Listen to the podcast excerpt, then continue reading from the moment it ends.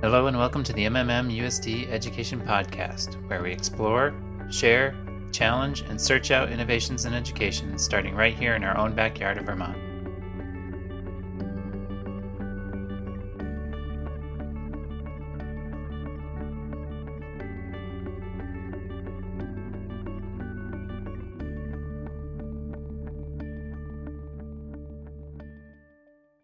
Welcome to the MMM USD Education Podcast. If you haven't already, make sure you sign up for updates at our blog or follow us on Twitter, Google, SoundCloud, Stitcher, and iTunes. If you have a show idea or would like to produce a segment, let us know. In today's episode, we explore personalized learning plans, or PLPs as they are often called. Schools across Vermont are working to implement PLPs as part of requirements within Act 77. Our first stop takes us to the Vermont Agency of Education. Um, I'm Tom Alderman. I'm the director of the Secondary and Adult Division at the Agency of Education. And I'm Kendra Rickerby. I'm a school effectiveness coordinator. I'm also the state representative to the League of Innovative Schools. Great. Thank you very much for meeting with me. Um, if I were to ask you what PLPs were in a nutshell, what would you say? It stands for Personalized Learning Plan.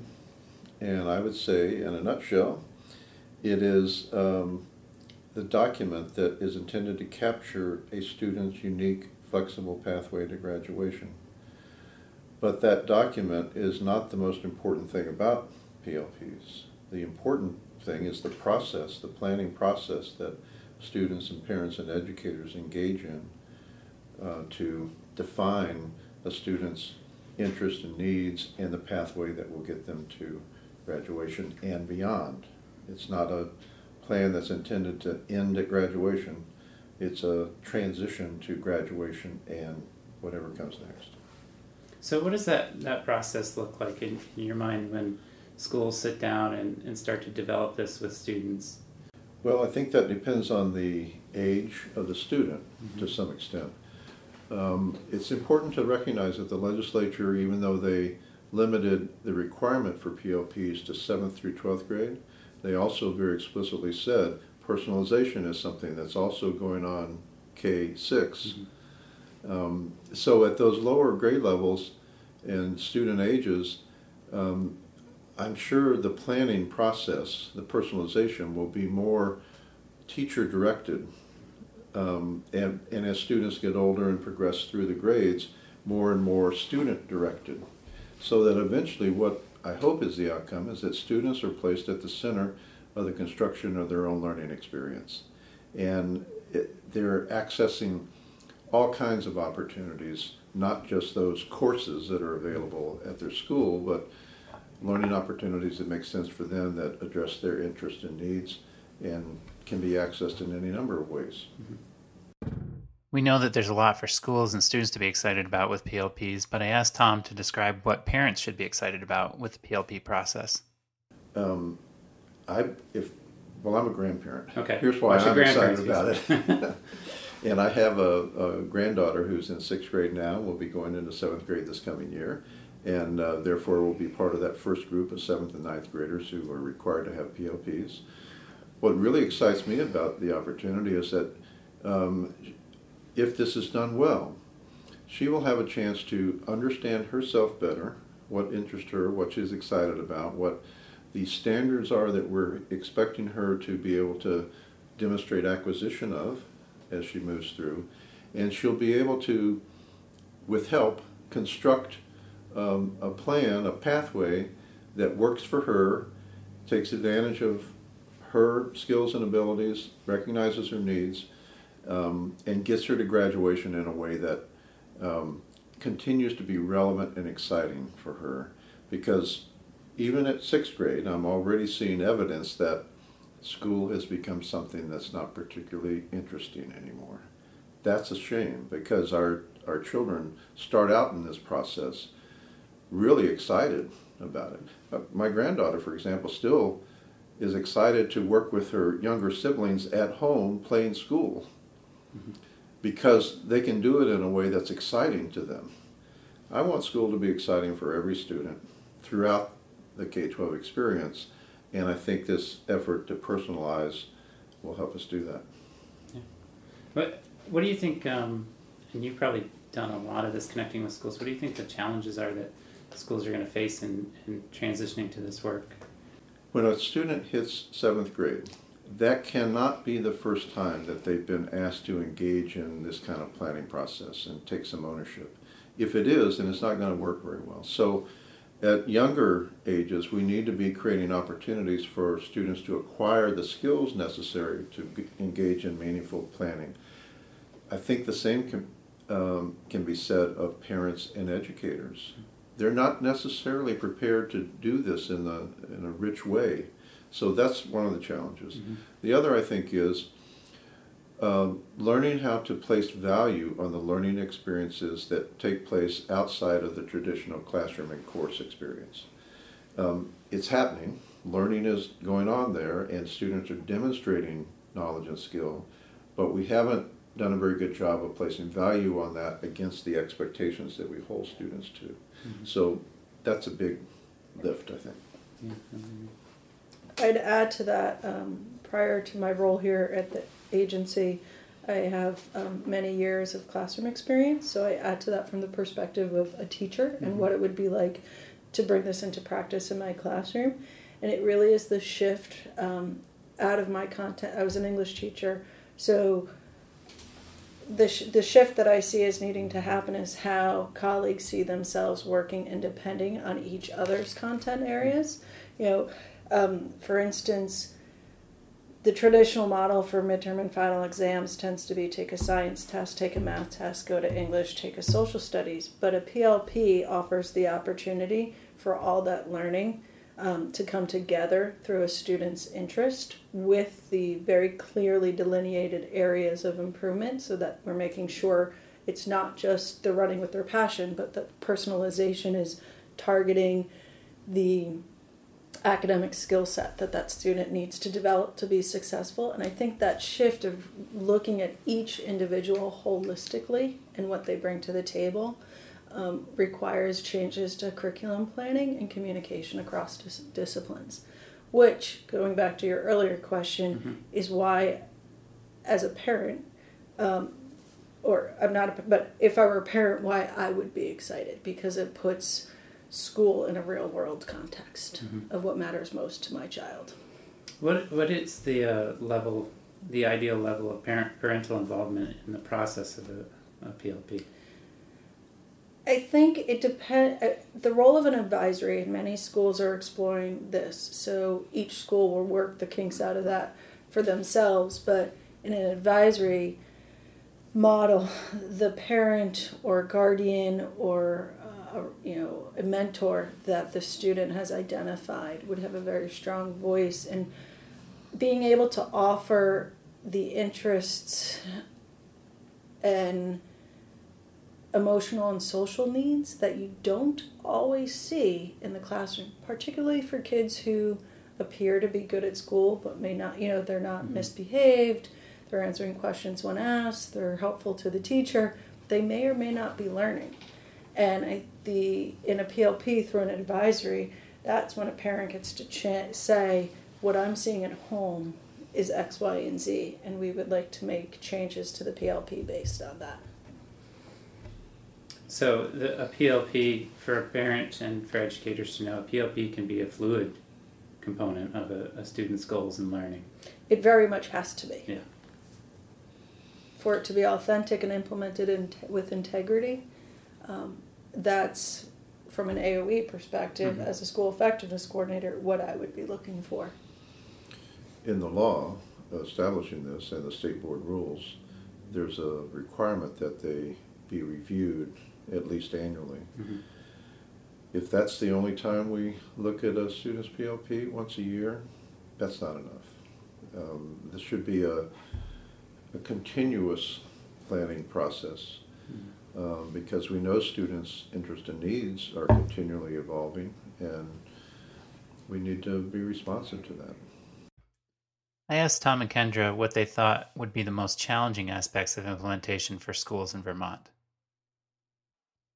Tom shared that he thought that there were some schools that were further ahead in the process than others, but that all schools should be considering that transitional point from sixth to seventh grade and what we're doing and talking with those students and preparing. There should be conversations going on now. Um, students, for example, um, I'll go back to my granddaughter again. Um, her sixth grade class visited the high school, the 712 high school, um, recently. Um, I don't know the extent to which uh, they talked to those students uh, about PLPs. I, I, don't know, they may have, but that would have been a great opportunity to start that conversation from the high school perspective.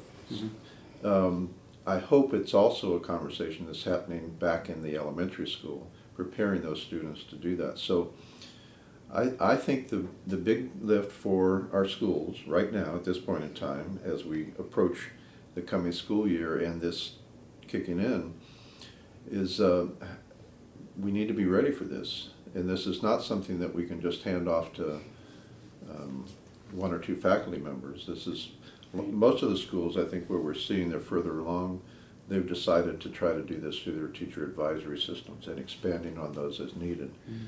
Some others are doing it through their counseling office, others some other model, but um, yeah, it's a big deal. Well, I'd add to that, and it's such a big deal that it's really a matter of mindset, and the challenge starts with shifting mindsets that this is what students and families need to feel engaged. And I mean, as you said, we pride ourselves on personalization, so mm-hmm. there's a feeling of like, well, why do we have to do it? And when I talk to schools and I hear that they tend to have that fixed mindset that we're in this traditional model, mm-hmm. um, and, and shifting towards a growth mindset where you see that that student, that individual, as having the potential to inform their PLP and have a voice in their trajectory and that to me is the biggest challenge of, of changing perceptions and behaviors around what we think kids can do mm-hmm. yeah. you, you asked earlier about the extent to which we think parents should be in part of this process I, my answer to that would be to the greatest extent possible that stu- uh, parents are able and willing to be involved mm-hmm. um, because it's it's not just uh, about what we can learn from parents in that planning process, but also what parents can learn about their their child's and needs and, and how the school is interacting with their children. Now you talked about a couple of times about uh, elementary students having some experiences leading up to this so that they're ready. Can you talk a little bit more about that? What what that would?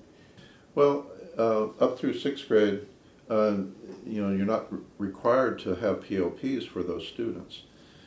But as I said earlier, it, the, the piece of paper is not the most important thing here. It's mm-hmm. that planning process and engaging with students. So I, I would argue that there need to be opportunities for those younger students to engage in that kind of process, whether it gets committed to a piece of paper or not, mm-hmm. that might follow them on to seventh grade. But um, engaging in planning, which by the way um, connects back to the transferable skills um, that certainly apply to K 6 students also.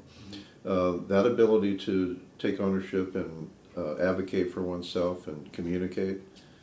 Those are the kinds of things that students should be doing at that at those younger ages, so they're ready to uh, engage meaningfully in the more formal process when they get to seventh grade. Um, one example would be, I think, the good work that St. Albans City K 8 school has done, and they recently presented at the PBL series. They've been using haiku learning, and they have planned out a K through 8 um, sort of scaffolded mm-hmm. PLP. Now, the law says the PLP comes in seventh grade, but what I really admired about their vision is they have a kindergartner. When I grow up, I want to be and variations of that question that are developmentally appropriate over time. And the vision is for when that student gets to seventh grade in this learning management system, he or she will be able to look back and say, huh, the, the example they showed was the kindergartner said, "When I grow up, I want to be a composter," and so it'll be interesting because you know by 2020 there'll be a law that we all have to compost, and he'll in seventh grade be able to look back and be like, "Hmm, am I working in the composting field, or did I shift it to art alternative energies?" And I think that is really where the fluidity of the mm-hmm. plan comes into play, and where the K five or the K six system has so much to offer, and it's make you know one of the challenges making sure that there are the resources and the technologies being used so that this stack a student's learning stacks year to year, Mhm. Eh, or learning progression because it may not be year to year. So, what resources you had mentioned that their schools are at different levels of um, implementation and understanding and comfort. Uh, I know there's resources available through the AOE. Um, what resources would you recommend schools start reaching out to if they haven't already? Well, they certainly should go to our website, Mhm. um, and if they search under person- personalization and personalized learning plans or proficiency-based learning, you'll get to a lot of pages that provide resources around how to do this work well. The other thing I'll mention is the um, proficiency-based learning seminar series that has been going on, that's culminating in June. More than half the SUs in the state have sent teams to that. Mhm. Um, it's it's bigger than just the PLPs, but it's inclusive of that.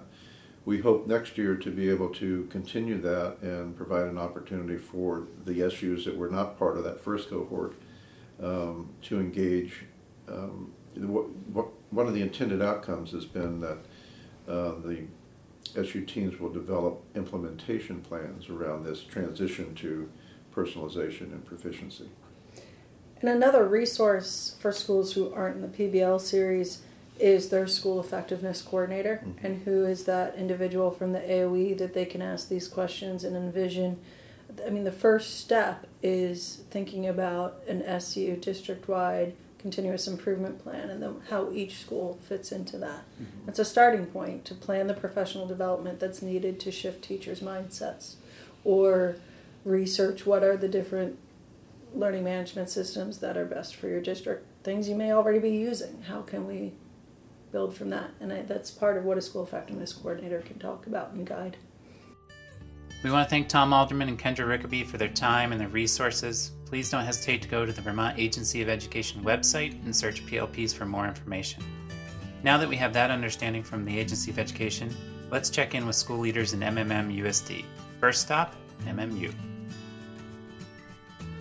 I'm Mike Weston. Uh, I work here at MMU. I work in the office. I'm the principal. Uh, personalized learning plans uh, came out of Act 77 um, back, I think, in 2013. And what they're, uh, the way we're viewing them is they are, uh, they are used, they're used to help students give meaning to their studies.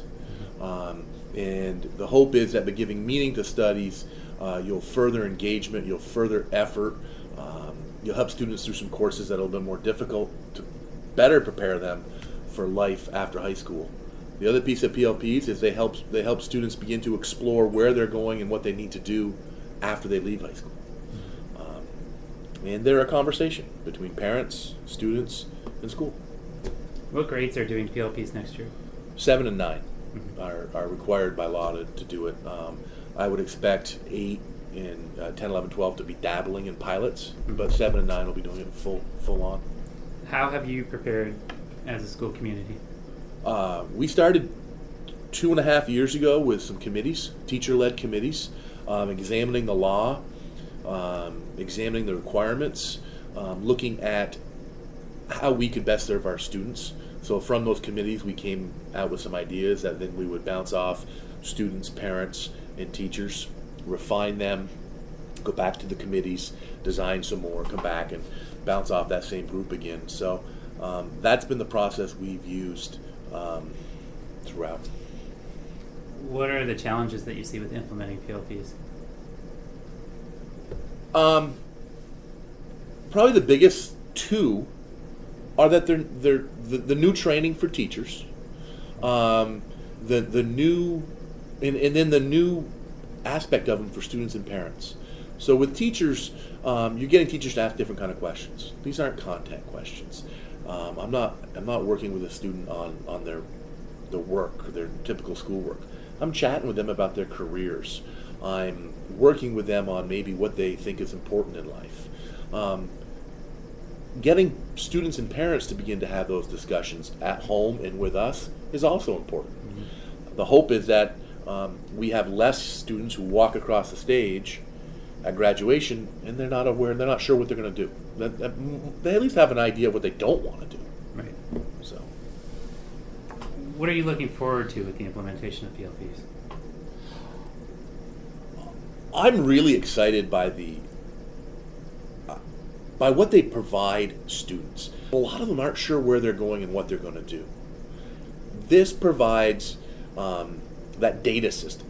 You know, whenever we're solving problems as adults, we're always looking at data. And that's what this does. Students are taking instruments that give them ideas about uh, their personality, their, their career they might be interested in, um, and it allows them to uh, have that data point as they begin to look at what's going to happen when I'm 20, 25. You know, where am I going to go? What do I need? Um, so it kind of makes uh, those last few bites at education, the last few bites of free education, anyways, um, more valuable, more, more, more directed. The other piece is these aren't, um, we're trying not to view these as a graduation requirement. We're viewing these as something that furthers what we already do. From the high school, we head off to our middle schools Camel's Hump Middle School and Browns River Middle School, where we talk to Mark Carbone and Kevin Hamilton. My name is Mark Carbone. I'm the principal at Camel's Hump Middle School. PLP is per- personal learning plans. They are the ability for young people to begin to explore personal learning uh, strengths and weaknesses and long term academic goals. At Camel's Hump, grades 5 through 8 will be doing PLPs. How have you prepared as a school community? Uh, we've been meeting uh, three or four times this year. Teachers have, have met and we've talked about them. I, we have a working committee uh, organizing, uh, and we've been working with the high school on the implementation of the high school uh, structure here in the middle schools. I asked Mark to share what he was most excited about with the implementation of PLPs. The, exactly what our biggest challenge is uh, having young people look at themselves, look at where they're headed, looking, looking at what they need to become um, more engaged uh, learners and citizens, and um, looking at uh, long term outcomes for them academically and educationally. Uh, that uh, I think that is really exciting. Hi, uh, my name is Kevin Hamilton. I'm the principal at Browns River Middle School. What do you think are going to be the the most um, challenging aspects of implementing PLPs? Um, I just think the general newness of it and the understanding of it, and getting everybody to understand exactly what they are, is going to be the biggest challenges uh, of it. Um, just uh, understanding what they are, what the purpose is, um, and that it's a, a, an idea of just helping students have direction to give them some direction of where they're going.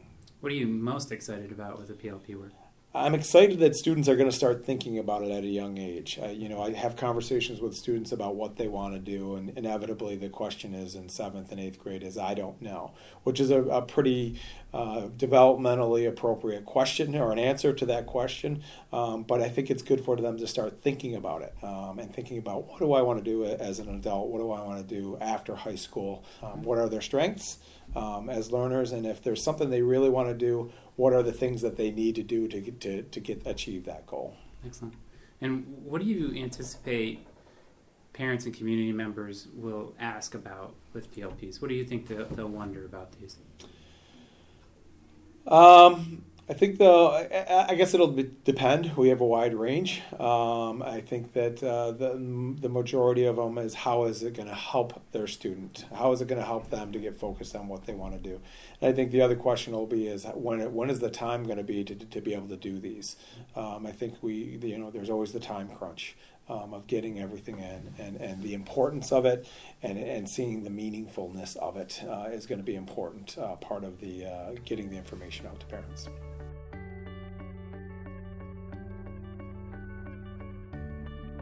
We'll be revisiting the work MMM USD schools are doing with personalized learning plans as the year progresses. For today, we thank you for listening.